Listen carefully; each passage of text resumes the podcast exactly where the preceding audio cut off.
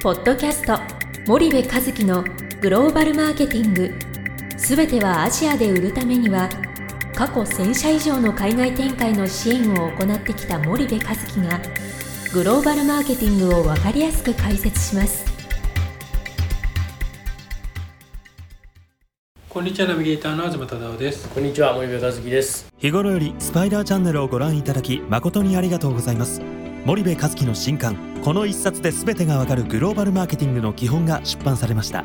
ぜひお近くの書店アマゾンでお求めください。じゃあ森部さんあの、まあ、前回まで、はい。あのグローバルマーケティングの基本はい。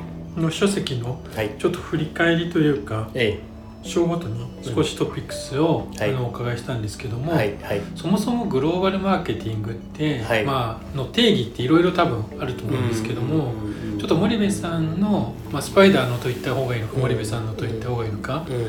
あの定義を教えていただければと思うんですけど、そうだよね。グローバルマーケティングってええ何？どういうこと？ってななんとなくまあニュアンスはわかるよね。グローバルとマーケティングうん。で両方とも英語なんだけどまあ分かりやすい英単語なのでみんななんとなく定義は分かってるとあのいいイメージはね。イメージはついてると思うんだけど、実はそのマーケティングって別に国境を問わずの話なので、うんうん。わざわざなぜそこにグローバルとこうんうつけてるのかということを含めてちょっとこう説明をすると、はい。やっぱり日本のグローバルマーケティングの研究の第一人者って明治大学の大石先生だと思うのね。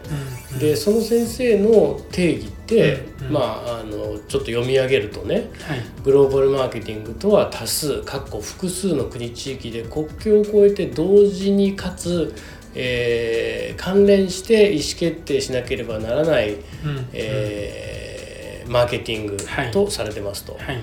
でまあこの定義って単に日本からこう海外のある国へ輸出をするっていうような経済行為を指すものではなくてもう複数の国が入り乱れてこう事業展開してる。単純な二国間貿易とはもう全く異なる、はい。まあ、話なわけだよね。はい。だから、えーと戦略だってそうだし、うん。事業の、まあ、いろんな調整が必要になってくるっていう、はい。こういうことを言っていて、まあ、これがまさにグローバルマーケティングの定義だと思うんだうんようん。ね。でうちはこの定義をベースとして、はい。まあ、もう少しこう実務寄りに、えー再定義をしてるんだけども、はいそれは地球規模で市場を捉えて、えーニーズに応えて利益を上げることですよと言っていて、えー我々えーは、まあ、地球規模で市場を捉えるっていうことと利益を上げるっていうこの2つが非常に重要なうん。要素だよねというふうに、まあ、言ってるとはい。いうのが、まあ、グローバルマーケティングですよね。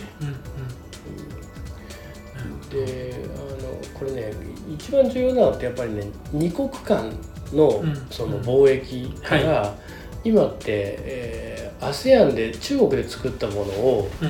えーその ASEAN に出したりとか、はい。えー ASEAN で作ったものをアジア全体に出したりとか、うんうんうんあまあ言ったらそのもものすごいこう複雑に絡み合ってるんですよサプライチェーンもそうじゃない。はい。でそうした時に単純に二国間で終わらないっていうところがまあ非常にそのグローバルマーケティングの重要なところで、うん。えっとかつて国際マーケティングっていう言葉が、はいはい。まあ、流行ったと思うんだけどね、はいこの国際マーケティングってえー1960年代ぐらいにこう、まあ、言われ始めたんだよね。うんで当時は自国と外国の間で行われるマーケティングという意味で国際マーケティングっていう言葉が使われたんだけども、まあ自国と言ったら視点がね、うんえー自国と海外なんですね。うんうんでもグローバルマーケティングって視点が全く違って国際マーケティングはあくまで視点は自国なんですよ。はい自国と外と。うんなんだけどもグローバルマーケティングっていうのは地球を全体的に捉えて、えーああだこうだするものなので、うん。視点がねグローバルなんですよね。はい。ここがね国際マーケティングとグローバルマーケティングの徹底徹底的な違いだと決定的な違いだというふうに僕は思っていて、うん。でもっと言うと,、えー、とかつてさうんなんかインターナショナルとかはいはい。よく聞いたでしょ？インターナショナル。インターナショナルデパートメント。とうん。インターナショナルセールとか。あんま言わないよね今ね。そうですね。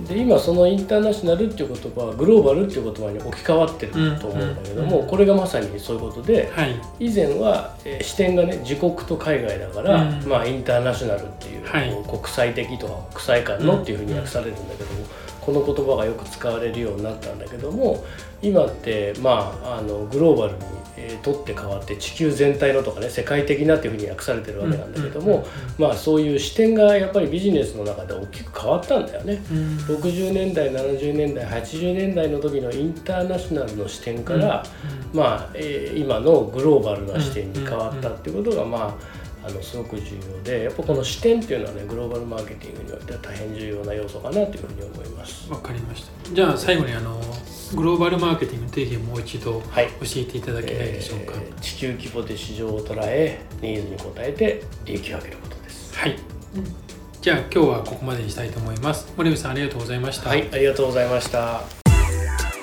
本日のポッドキャストはいかがでしたか？番組では森部和樹へのご質問をお待ちしております。